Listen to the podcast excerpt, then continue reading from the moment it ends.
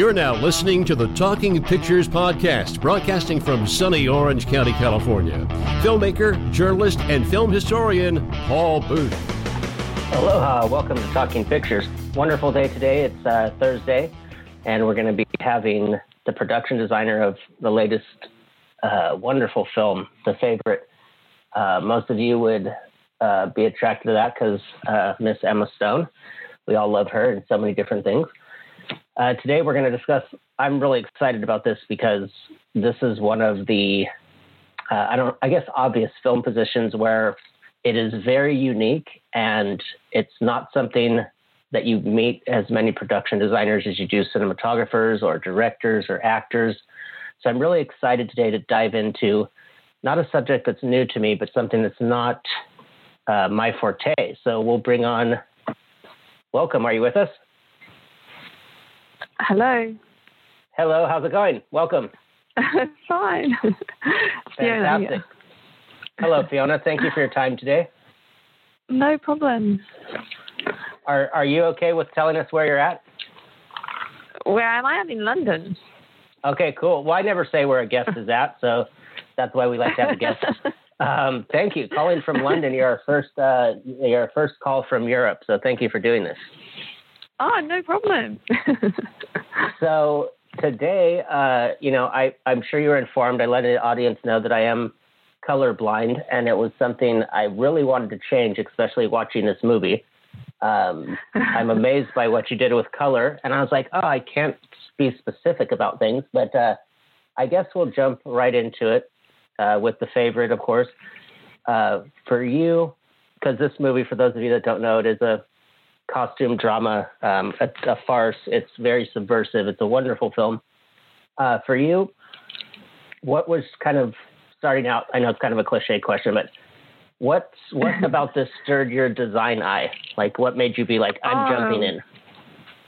Do you know? I mean, it was a combination of things. I mean, one of the I've been a fan of Yorgos's work um, and his sort of take on humans and his approach to stories um, since I saw Dogtooth. So, and that was years ago. So I was I mean, when I read Untitled Yorgos Lanthimos Project, I was like, oh, okay, I can't believe I'm reading this thing. And then I knew that, well, actually, I didn't even know anything about it, but I started to read it and I realized it was about Queen Anne. And I was like, oh, okay, so this is going to be interesting because it's period. But very quickly, it was skewing period. So then that I realized I had a license to really play and that you know there there was an invention you know there, it was inviting invention which um which was exciting and different you know and is that, um, I mean, so this director you'd work with, uh, what, I mean, this this is a really, I mean, you guys obviously pulled it off perfectly, but I love films where you can kind of look at it and be like, that was really ambitious.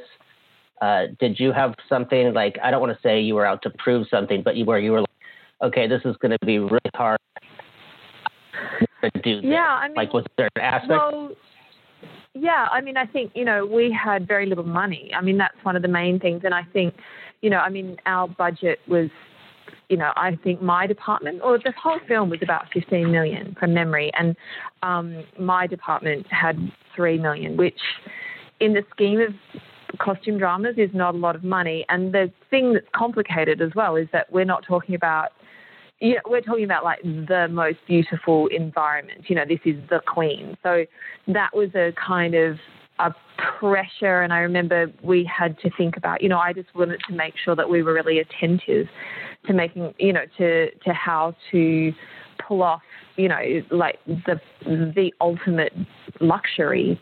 Um, with the money that we had. That was a, a, particular challenge. But I also think that we, like, we all sort of just embarked on it without thinking, I don't know, we just kind of just did it. Do you know what I mean? Like, I don't think anyone was kind of, you know, you sort of set a task and then it's like, okay, let's just follow through on it. And because on the page it had a particular tone, um, I think we always felt like we were released from the conventions of period drama anyway. Um, yeah. Oh, I like that you said that. I was I was thinking that that I was I, I generally am not big on costume dramas. Um, Yeah. And I think it is just kind of an acquired taste. So I went into it thinking, okay, I, I pretty much watch anything with Emma Stone. And I just totally loved it. And I, then I was like extra floored because not that I thought I wouldn't like it, but I just knew going in. Um, and so, so the other, the thing that I was most interested in when I was watching it, and then when I got these wonderful models and stuff, was how many? Uh, I mean, because the favorite, I, I don't want to spoil anything, uh, but how many? Um, like, did you? I saw that you did. Like, were they foam models? Not foam models. Uh, what was the scale of your evolution of models? Like, I saw that you had one was a drawing, then one looked like it was maybe six inches tall, and then you're having to deal with sets that were what 60, 100 feet tall. I mean, how did how do you evolve through that? Oh, I mean, to be honest, I mean, we I, we just pretty much I, I rely quite a lot on reference, so I feel like I um, sort of create the language of the film through collecting lots of imagery, and then we refine that through doing sketches and drawings, and then obviously doing architectural plans and to some extent models. I because I was a theatre designer. I think like in a really three dimensional white card model way. Like that's just how I'm sort of programmed.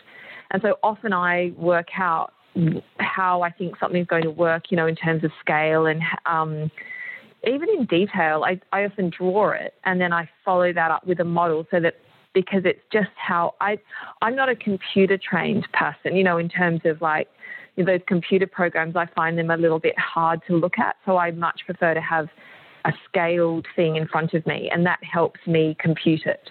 Um, yeah, so that's just sort that's how we sort of did it. But most of the drawings, like we would know that you, you know, like how something would fit. It's always a surprise though. Like you put something in a room and you think, oh, really? Is that how it's going to be? You know, or is that what we thought it was going to be? So, um, but yeah, so it was a combination really like that. So you so you you're, you like drawings and So was there something you could comment on on what you don't like about computers, or is it just a personal preference? Do you know what? I think, like honestly, it's like I because I was trained. I was trained to build models in theatre, and even painting. Like I remember when I was a theatre designer, I would build the models and I would very carefully paint them. And through painting them, I would work out how I want, like even the techniques. So you could blow up the way that I painted something.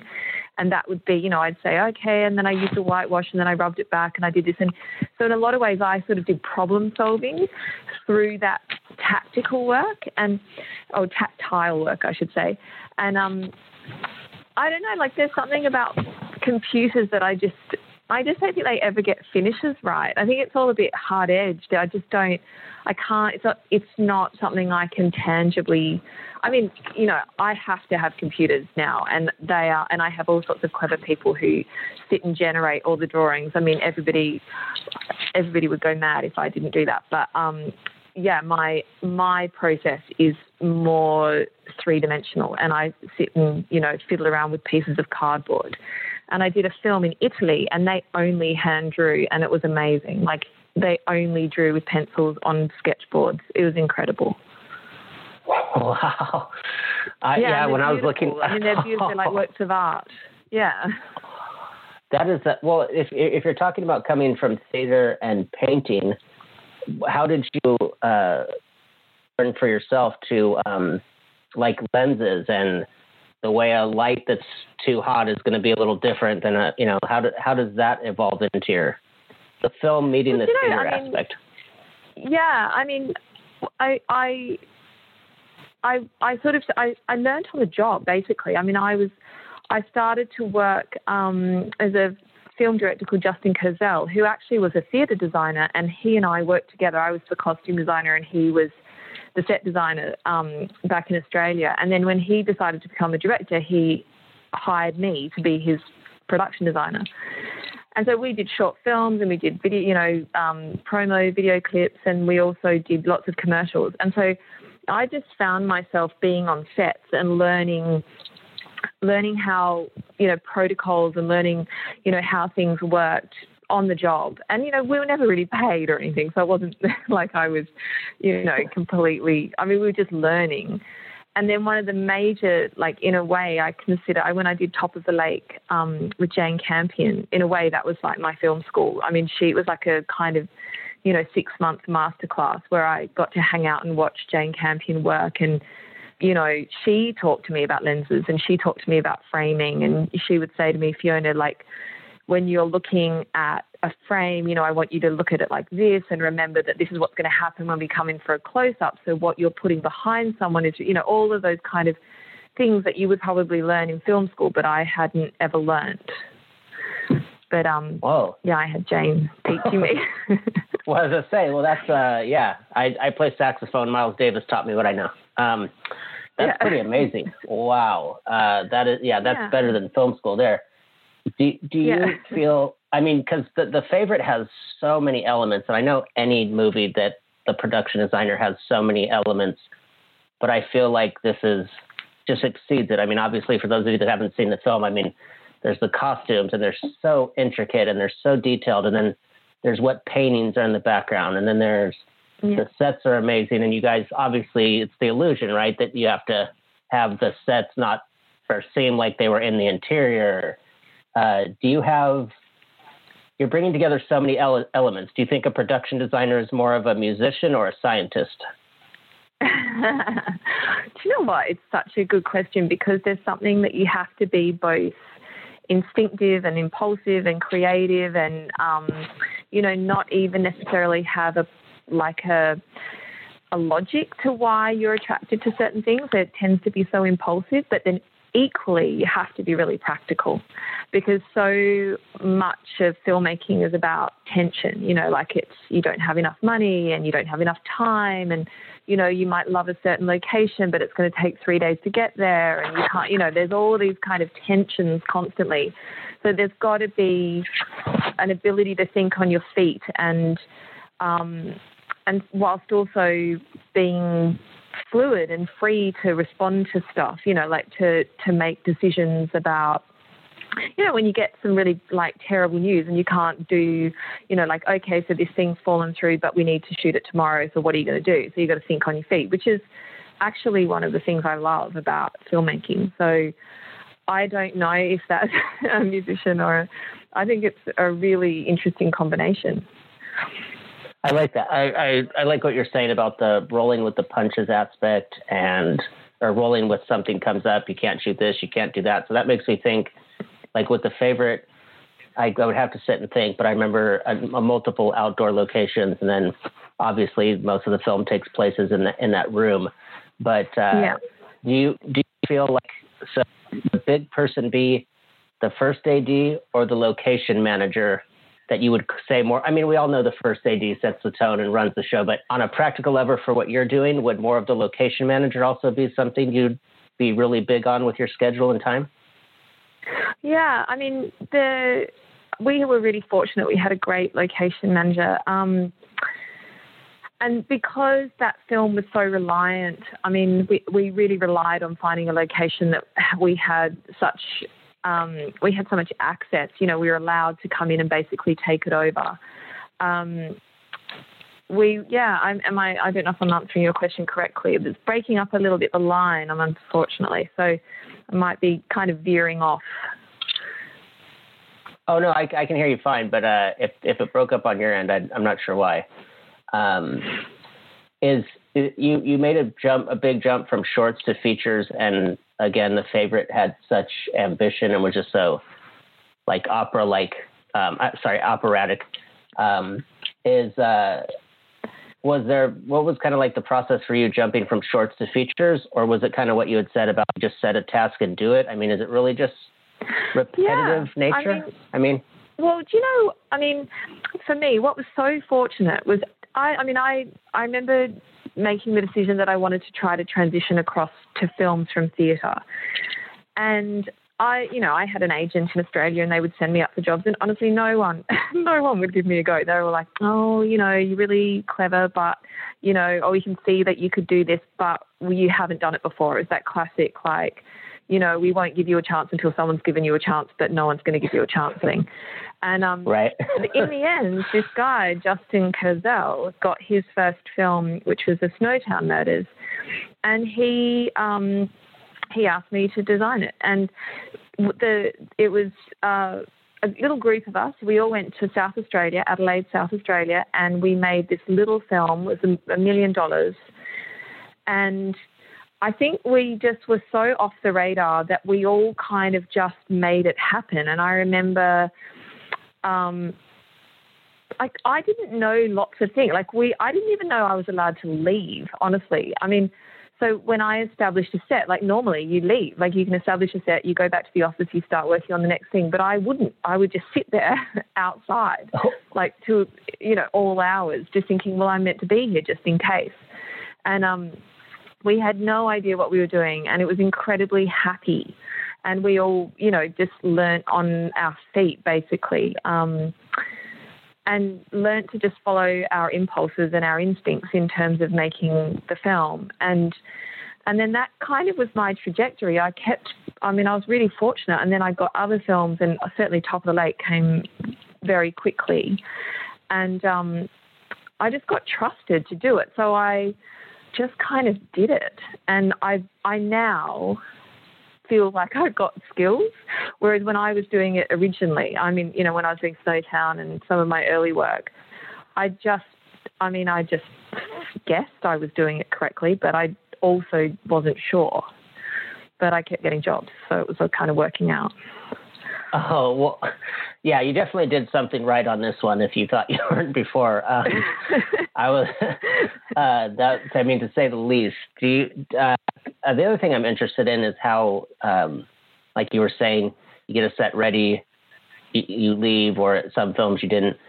Uh, I'm always intrigued by at what point in the process that uh that who is the who the cast is going to be starts affecting the design, and not just by okay if it's Emma Stone's five four and Meryl Streep's five ten, but mm. uh, when it starts to invi- involve the mind of the designer or, or, the department you're overseeing.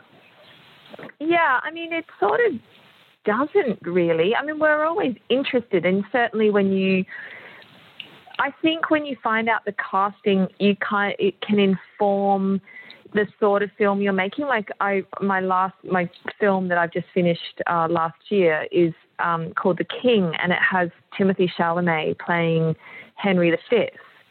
And when I discovered that that's who was cast, I just it informed the kind of film that I knew I was making. You know, if that makes sense. Like, but I yes, don't. Yes. It doesn't really um, come into to play. I mean, it's certainly the personalities of the actors can affect the work we're doing in terms of, you know, there are some actors that are really hands on and they want to be really involved in, um, you know, their their hand props and with their environment. And you know, I mean, I've had, you know, a couple of that emailed me and sent me photos, and we've had lots and lots of back and forth and coming in and you know previewing sets. There are other actors who just just show up, and they just the thing that's extraordinary is that they'll just show up, walk in the room, and own it. Like they're just, it's like they've grown up in that space. So, you know, they're quite, we always offer, you know, I always make the offer that, you know, come in, we can talk about what's under the bed, you know, like what's in the cupboard, or, you know, we can do all of that. But more often than not, they just don't, they, they're just able to come in and just inhabit it. Well, and you're also, I, I guess, I mean, it's the draw, and we know it's the process, and we know the power of uh, having the actresses. I mean, obviously, the, Emma Stone brings in people, and she's so talented. I mean, I'm, you know, I mean, I'm just saying. Yeah. As a thought, I, you know, I, I, con- I've many times uh, people have said to me, oh, it's because she's so attractive. And I'm like, no, it's a serious talent. It's not just, yes, she's a beautiful woman and intelligent, but it's like, to me, you're really pulled into this movie. And she's um, such a good, you know, the word woman I don't, the word I don't want to use. Um, but she's just so snotty and horrible and some of the stuff yeah, well, she that's does. the thing I think about her her performance. I mean, the same uh, can be said for the other actresses as well, Rachel and Olivia. But I think, like, I think Emma shows real wit with her performance. You know, she just, and I think she's so comedic, and she's also they they all three of them lack vanity. You know, there's nobody posturing or trying to. You know, they're all ugly in their behavior and you know they're just prepared to go where the film requires them to go and i just thought i think she's so funny um you know where she does so, such brilliant facial expressions she's, she's so expressive that um yep. it, i think that's particular i don't remember that i mean i know she does it in her other like i I've seen other stuff where she does it, but I think it was particularly good in this. Her timing is so brilliant. Oh yes, I agree. I mean, I one of the things that was sticking out for me when I was watching it was, I know everyone sees things and it's, and it's their own opinion, but I was really intrigued because her to me her eyes are sometimes distracting, and yeah. being colorblind, I was just so intrigued by the fact that her eyes were sticking out of the color palette. So I'm wondering, aside from we know the director is the final say or whatever. Uh, how do you is there is there ever a time with a designer like when we were kind of talking about cast where you're like okay my colors are going to kind of be affected by someone that has eyes that powerful or does that make sense? If i need to reword it let me know. Yeah no i mean i i don't think i know. I've never really thought of that. I mean the other thing is that you know our, i think what's so what is really strong that i think isn't being sort of recognized to be honest is that the makeup is incredible, and that oh, and yeah. by that I mean that how natural and how unmade up the, the actresses are, and um, in a way maybe that's one of the reasons why they they appear to be so like she's so expressive in the film is because there's not you know that it's not all glossy it's really really natural. Um, yeah, I mean, uh, certainly I know that I think from memory, her hair, they changed her hair color or something. I can't really remember. Or she had pieces and things. So that was all kind of, you know, toned in and stuff. But yeah, no, I haven't really thought about her do you, do anyone's have, eyes. no, no, I mean it makes sense. I mean, when yeah, when you're building yeah, sets, you don't yeah. need to be thinking about Emma Stone's eyes. um, do you have do you have like something that you're? I mean, I'll put something on this so it doesn't sound like a cliche question, but so yeah. aside from your favorite aspect of designing a movie, something with the favorite that like brings out the kid in you, where you're just like, wow, this is crazy that I'm doing this. Ah, uh, do you know what? It was probably making the bed. Just huh? loved being able to build that bed. You know, like it That's was just every single bit of it was so detailed, and it was all, you know, because I suppose my early work, you know, we were lucky to I mean, we never made anything. I mean, we were we would find things on the side of the road, and there I was designing and commissioning a hand carved and hand painted bed.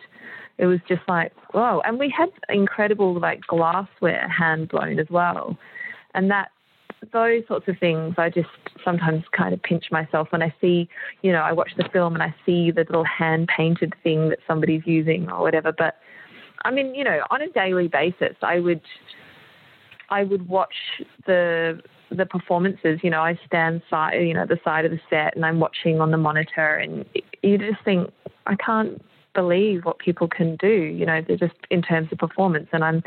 This is the company I'm keeping. It's pretty nice. That's cool. I like that answer. Um, I love when people acknowledge that there's, I don't, I guess more than them in the room. Oh, uh, totally. But you know what? The other thing is that I, I will say one of the great joys for me in terms of my job is the community that makes a film. And this was a particularly lovely community. Like my, you know, I've been getting messages because of, you know, the nominations we've been getting. And, you know, one of my um, the people that the assistant set decorator who's responsible for all the little tiny details in the film. She wrote and said this was the happiest working time working experience that she's had, and um, and there was a real sense of that. There was a really beautiful sense of um, you know, just community spirit. We were all making something. We were all quite. It was so static, quite static. We were in the same location quite a lot. So So you sort of you weren't rushing around too much. We could all be kind of still and with each other. So it was a, you know, there was a really good energy, a lot of warmth in amongst the crew, and that's very important. Well, I, I like that you're saying that, and congratulations on a um, BAFTA nominee. Thank you. Is I don't mean saying like who is she, but I just mean um, is Alice Felton like is that like your set designer or what is? She's Alice Felton's my set decorator, and so we okay. work together um, a lot. I met her when, when I did a film called Macbeth, and uh, we've done this stuff. We've just done four films together now, and she's like she's my person. You know, we have such That's shorthand, awesome. and um, yeah, like you know, we have a lot of fun. We we have a really good time. We've got a good little gang of people now that we traipse around making movies together. That's awesome. I mean, I, I think that's the number one thing to look for. So, yeah, I you know, yeah. I I I do this show and I let our publicist friends know and I like to also be learning also. So sometimes I'm I don't research certain aspects just because I want to have some mystery as well. So yeah, uh, this is you know this BAFTA thing. I, I will admit I looked it up on Google, but uh, um, so this actually brings me to a great question because or not a great question. I never toot, toot my own horn. Uh, you're so I have this right because I always like to know what the guest goes through because like you were saying, some films uh, there's a budget concern or someone has to do a couple mm. jobs or so you're in charge of uh, you you oversee everything, but like how can I put this? You you you oversee the costume designer, say, but the director wants a costume change, so it's your job to talk to the costume designer. No, or the no. director goes to the costume. The director would go to the costume designer. I mean, like technically, I remember being told the production designer is like I can pull rank. I would never, I would never pull rank. I mean, certainly not with Sandy Powell, who's one of the most brilliant costume designers ever. Um, but yeah, I mean, I haven't really ever. I the thing that's interesting about me was that I was a costume designer, and I did um, my first film. I did costume design and production design on that, and it had it has come up in the past that I was asked to do both departments again, but I am so happy to leave costumes to costume designers. I mean, we have to be very um, collaborative because obviously, you know, colors and textures and what one department is doing needs to really be tightly, you know, connected to the other department. So the costume designer and I always sit down and have meetings and sort of talk about what we're thinking and, you know, the best the best relationships are often where there's this kind of unspoken, you know, you're drawn to similar things. And I've had that a number of times where, you know, we, I've shown up with exactly the same piece of fabric as the costume designer has. And we're like, oh, okay, great. We're all on the same page. So um, right. there's a lot of communication between the departments to make sure that we're, you know, always sticking together. Okay, so I'm I'm interested in that because also like with I'm I'm assuming, but maybe because you were saying there was some off the radar films or uh, indie stuff. Now, as a production designer, obviously you're working with the director, but is there any kind of thought to if the director is also uh, the editor and the producer? So he's kind of like your boss, and then he's kind of like the director boss, but then he's also going to be putting the images together of what you guys made. I mean, how is how does that make it different than when I'm just directing and telling you this is the set I yeah. want? Is there a difference? Um, well, I always think if a director's a producer, then they have a responsibility to be practical. You know, like then if they're like they should be aware of.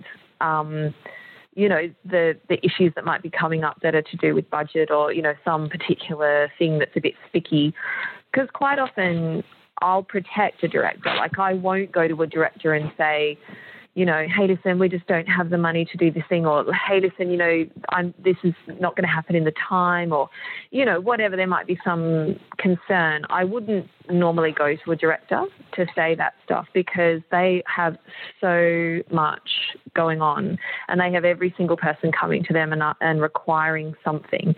Um, but if they're a producer, then they need to know that stuff.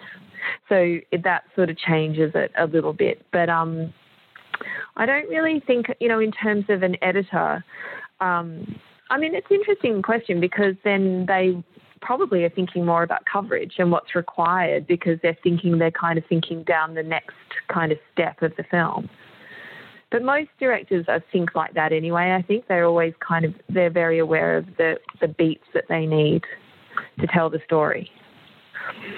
Yeah, because I, I I guess, uh, and if you don't want to answer this because I don't want to give away any of the illusion, or if it's something that's secret, is all these all the interiors. I mean, they weren't part of the exterior, right? I mean, or No, did you have they- a they- place where you could build sets in in a, in a in, on a location? Yeah, yeah. So we were so we were based in Hatfield House, and so uh, the, like the Queen's bedroom, for example, that's a room there, and then we added some panels and we added we added bits and pieces to that room to make it functional for our story. The same with so there are different rooms in the house. They have you know there's some wall paneling or there's like some cover ups or there's bits and pieces built, and then we obviously built sets like the secret corridor and um, Abigail's bedroom was a set build that was at Hatfield House. And then the exterior is really very heavily VFX in terms of the actual building. So um, we did a big set extension on that because really Hatfield House is a much smaller building than it appears in the film when it's sort of it's kind of playing a place called St James Palace that exists, but that you know like those those kind of the palaces are generally kind of sprawling and they also tended to be, you know, they kind of, uh, there are different periods, you know, somebody was, you know, came, became a king or queen and they put a wing on and, you know, so it's like, it's sort of, they're not, um, they tend to be a bit rambling when you look at them on the exterior. So we did that with VFX, but the actual Hatfield House location is much smaller than it appears. And we did have to build a big facade piece to to sort of hide some things that didn't quite work for us as well. So um, yeah, there's quite a lot of subtle modification through um, through the house, but with the intention very much that you can't really tell where we begin and end because Ah, okay. there's so much in that house that is absolutely brilliant that I just basically lifted all the bits that I thought w- we should kind of extend and grow. Like, for example, the secret corridor or secret passage. You know, that joinery is copied exactly from the joinery of Hatfield House. So it all feels like a continuum, you know.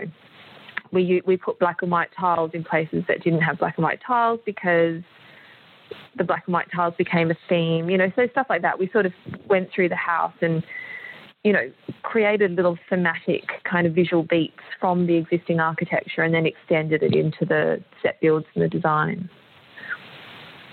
That corridor, congratulations on that because that was such a creepy corridor. I mean, I know it plays off of Emma Stone and it plays off of what the script is dictating and such a wonderful message of or marriage of all the elements.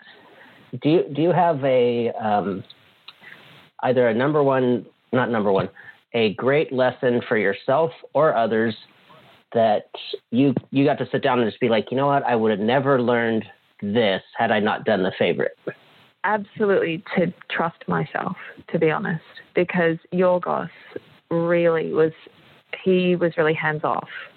And so I remember being a little bit unnerved at the beginning where, you know, I'm used to directors wanting to see everything and like approving everything, being really involved, like wanting a lot of conversation. And Yorgos didn't. and he was just like, he completely trusted. And it's not just me, it was also, you know, the hair and makeup designer, Nadia, and um, the costume designer. We were all, he basically let us, he wanted us just to run with it.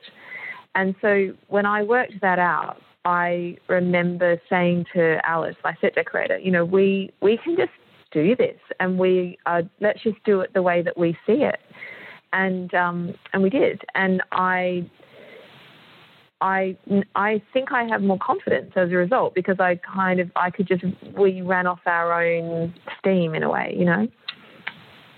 Wow, I, thank you for sharing that. I mean, that's a really uh, great lesson. Uh, trusting yourself. I, I was, I guess, I was really in awe of the work you guys did because it was, Oh yeah, and I I don't think I had told them to let you know. I don't.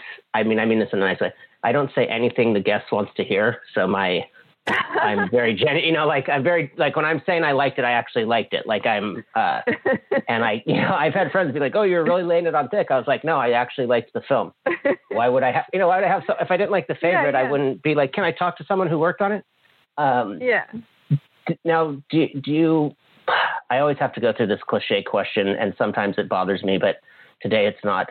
Uh, did you have mm-hmm. some films for you that inspired this? Because the first when I first saw it, I thought of Barry Lyndon. I thought of Kubrick's film, mm. but do, what was what works on your? They were yeah Barry Lyndon. There was Draughtsman's Contract, which was I think is really interesting for this um, because it's quite. Um, it has a kind of contemporary vibe about it, even though it's a period film. Like it's a really interesting looking film. And then the other one, so Yorgos gave me um, Cries and Whispers as well. And so uh, they were wow. the main three. Yeah, that they were the sort of the kind of cornerstones. And then Yorgos also gave. He showed me.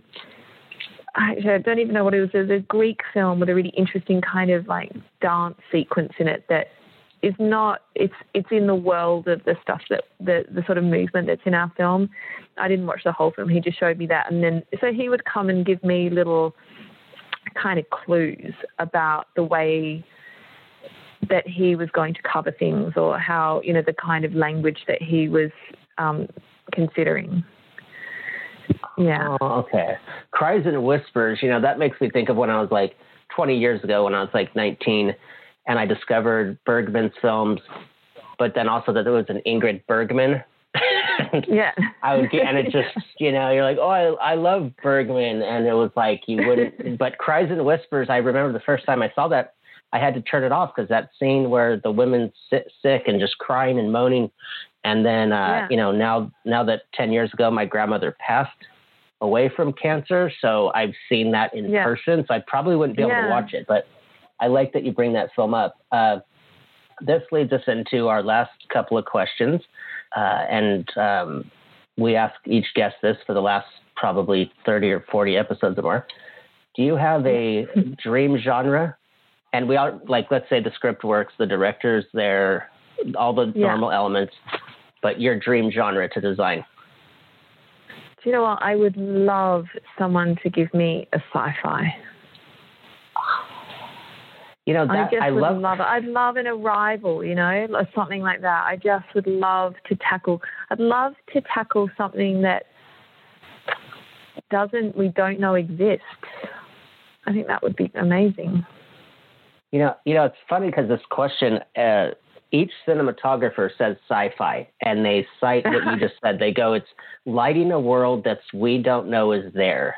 Yeah. And and uh, so it, it, got to be the point where so many people said sci-fi, I almost dumped the question, and then I started getting other answers. But I, so it's cool. Every answer is good. That's our theory here. Like, uh, there's no right or wrong answer.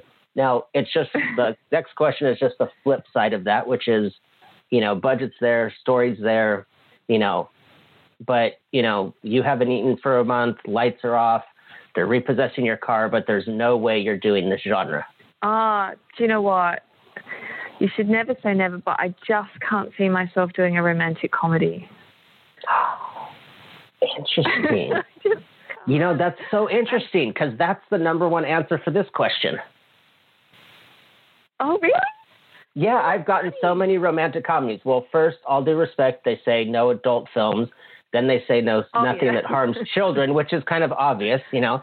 Um, yeah. But uh, but then they say rom com, and I'm starting to think with how romantic they are, how they have such a bad rep with designers and cinematographers. Well, do you know what it is? it's like it feels like I don't know. There's not.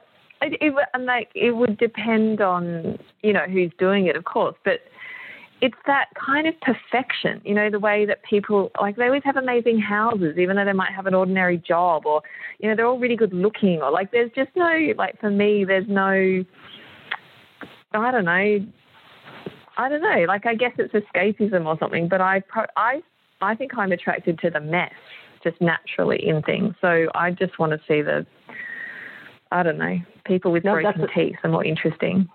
no, that's a great way of explaining it. I mean, you could kind of look back and be like, they always have time to go to the gym, and the women yeah. always want to talk to them, and like they don't feel insecure and they don't cry. And there's like, yeah, like all of the yeah. stuff from the real deal is taken out. I know I I really like that you said that because I never, uh, you know, I who doesn't like to turn on a cheesy romantic comedy sometimes on Netflix well, this and is just the thing is I do watch them. Like I have watched right. them, and I and I enjoy them. Um, but I just think I might. I'd be well. It's kind of like you know when I have to do when I do commercials and I you get told we just want it to look like a Swedish interior, and you just think oh okay, again. right. You know, it's like, oh, okay, well, I guess coffee table books, you know, tasteful lamps, you know, to be all that stuff. I love it. Coffee. yeah, that's. I mean, I'm. I'm. I guess I'm always. In, I'm really. I'm always intrigued by anyone that does um, something I know, like, and I don't mean this the way it sounds, but something I couldn't do. And that's yeah. like what I'm so intrigued by designing because, of course, no director is ever going to hire a colorblind blind production designer. Um, you know what? I know one. You do? That's amazing. Yes. Wow. And he doesn't want people to know, but he was a yeah, he's not a designer now, but he was a designer and a really successful one, and very very talented. But he and he's colorblind. Oh my gosh. Yeah. That's amazing. Wow. I mean, I'm like, I mean, I'm like Mister. I got D's in cinematography, and you know, I was just kind of walked away from understand it. You know, my cinematography yeah. teacher in film school was like, all you need to know is someone's not wasting your time. That's it. Yeah. I said, okay. So uh, we we kind of have come to the end of our questions here, but again, we're so thankful for you doing this, um, and we appreciate, of course, Meredith and her crew, Jessica, setting this up, and we're so excited to have you on. And um, if there's anything you would like to close with, we always give the floor to a guest if they want to say something. Um, oh, I just want to say thanks for having me. Honestly, I really enjoyed our chat. It was great. Thank you. Thank you so much, and we'll of course get the link to through all them and uh, and and best wishes for the award season. Even though I can tell from talking to you, you don't do it for the accolades, but the show does wish you the best through award season. Thank you so much. Excellent. Have a wonderful day, and again, we appreciate everything. No problem. Thank you. Okay, bye. Bye. Bye. And that was uh, Miss Fiona Crombie of uh, production designer of The Favorite. I'm going to go now because I'm really, really super excited and I don't want to start rambling. So, you know the deal, whether it's morning, afternoon, or night, or whatever other time of day you find, make sure to watch a good movie. Aloha. Thank you for listening to the Talking Pictures Podcast real conversation and movie induced inspiration.